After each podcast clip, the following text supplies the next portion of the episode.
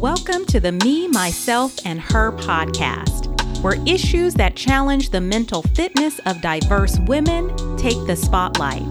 Our discussions will surround topics in alignment with the HER acronym that stands for healthy, empowered, and resilient.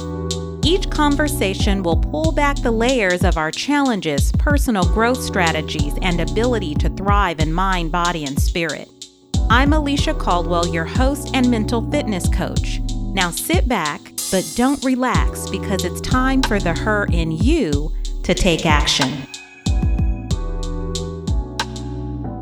You hang up. No, you hang up. No, you hang up first. Do you remember when love was that simple? Who would hang up first or who could stay on the phone the longest without falling asleep? When love revolved around never ending conversations filled with giggles and mindless stories about your day, your hopes, and dreams of being this forever couple. When the two of you fantasized about what it would be like to be married, have a house together, and maybe even the cutest little baby that looked like the both of you. And most of all, you just wanted to be in proximity to each other, even if it was through the phone. You couldn't wait to get out of school or off work so that you could call him and listen to his oh so sexy voice on the other end. It didn't even matter what he was saying, only that he was saying it to you. You were his woman and he was your man, and nothing and no one else mattered. You remember those days? The days of new, young, easy love? When did you start realizing that old school, committed, ride or die love is really not like that?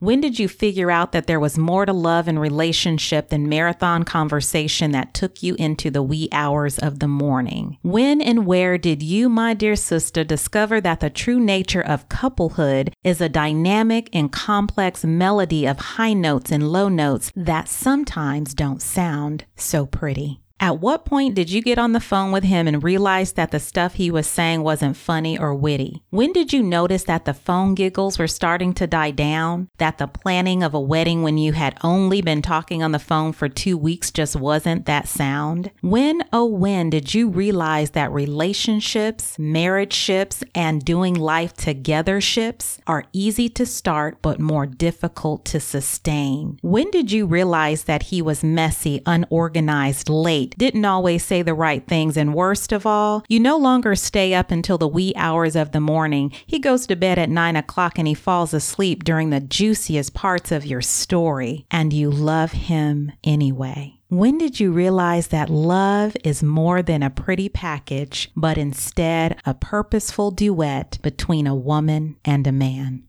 What is that all about? Isn't love supposed to be exciting, passionate, and full of abundant, interesting conversations, snuggles, and slow, lingering kisses?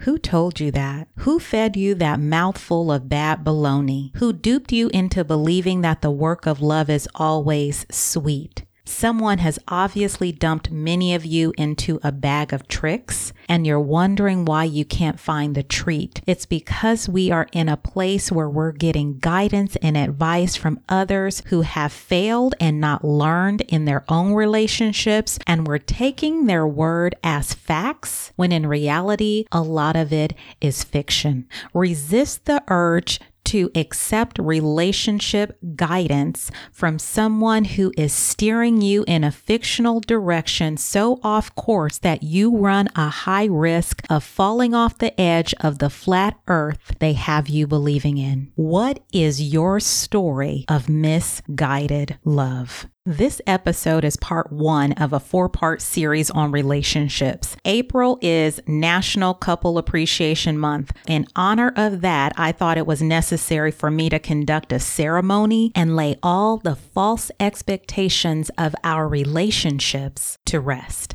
I am often asked by couples, what is the method? What is the secret to not only surviving in a relationship, but thriving? And although there are some things that are more long term and that will take a while for couples to kind of navigate through, some of the answers are just not that deep. They are actually pretty simple, in fact, but the problem is, although simple, they require a shift in the mindset of me and an adoption of the mindset of we. Relationships relationships require a we inspired mentality that unfortunately many women and men struggle to create and maintain. Self serving attitudes and behaviors are like vinegar to your marital oil. They don't mix, and the fix is dumping that batch of me infused oil and vinegar soup and starting a new brew. And the good news is, all you need is the tools, ingredients, and your chef hat of motivation, and the new flavorful soup of relational wellness can begin. Now, don't get me wrong, simple and practical does not mean easy. This isn't a Lipton soup style approach. You can't just dump in the packet and add water. This is your grandma style soup that requires a from scratch,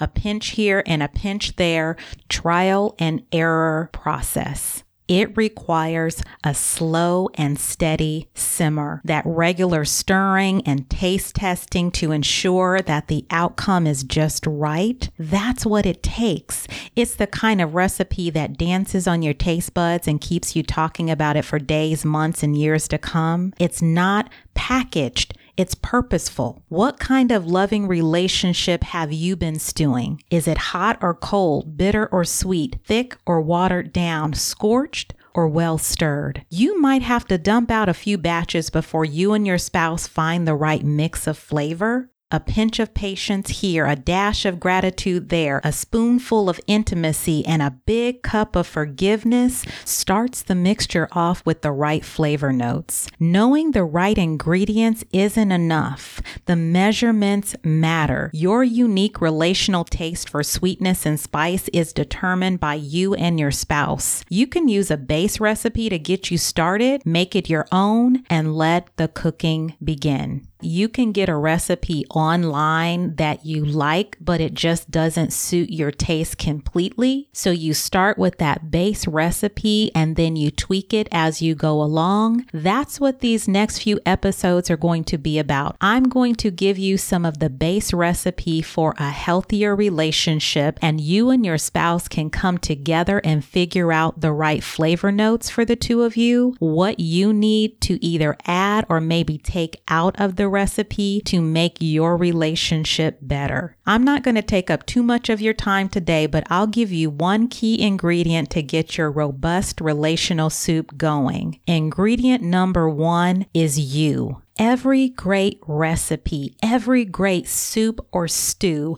starts with the right pot to prepare it in. You would never prepare your best recipe in a dirty pot, in a pot that has a hole in it, not even in a pot that you know is too small or too old to carry the precious ingredients for your treasured recipe that you plan to share with those you love. When the outcome and the presentation of a recipe is important enough, you break out your best tools for the creation. In relationship, togethership, and your marriageship, the best first ingredient to get the base brew started is you. Is your pot of love, kindness, communication, forgiveness, care, concern, personal health, and wellness ready to hold and create your nourishing relational soup? Are you ready to receive the ingredients? Do you need to be cleaned out first from an old stew that's still stuck and corroded on your insides? Is there something else in your pot that makes it impossible for a relational soup of healthy base ingredients to come in and taste well? Let me give you an example. Is your pot so full of grief that there is currently no room for connection? Is your pot so steeped with bitterness that the sweetness of a partnership will be overwhelmed by its presence? Is your pot so salty from betrayal that even your best efforts to seek and sustain a positive relationship is dry, unpalatable, and quickly withers away? Is your pot ready? Or does it need some soaking to release the grime from years of misuse? Whether your pot is clean and pristine or in need of the scouring pad of mental, emotional, spiritual, and relational rejuvenation, the strategies that will be discussed over the next three episodes will assist you in gathering the necessary tools and ingredients to get that base recipe built and ready for you to add spice and sweetness to your marriage and as a result, your life.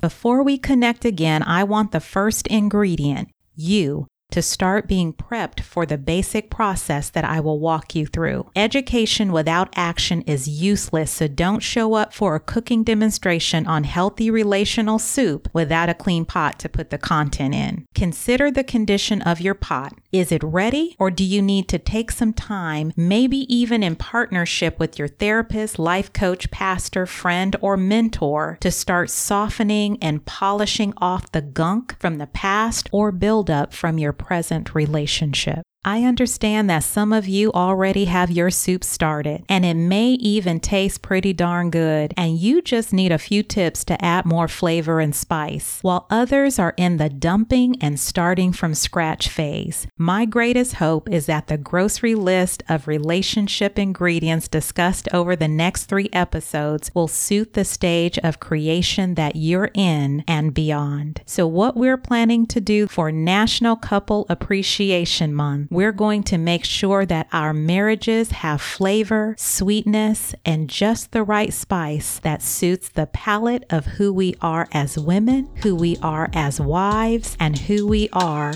on our journeys to becoming her. Thank you for tuning in. I hope you found value in the conversation. Keep in mind that the information shared is not a substitute for services from a licensed mental health provider or medical professional. To tap into more information, check out my website at trailstotransformation.com. Don't forget to follow and share the podcast, and tune in next week for another conversation pulling back the layers of who we are, who we want to be, and how to become her.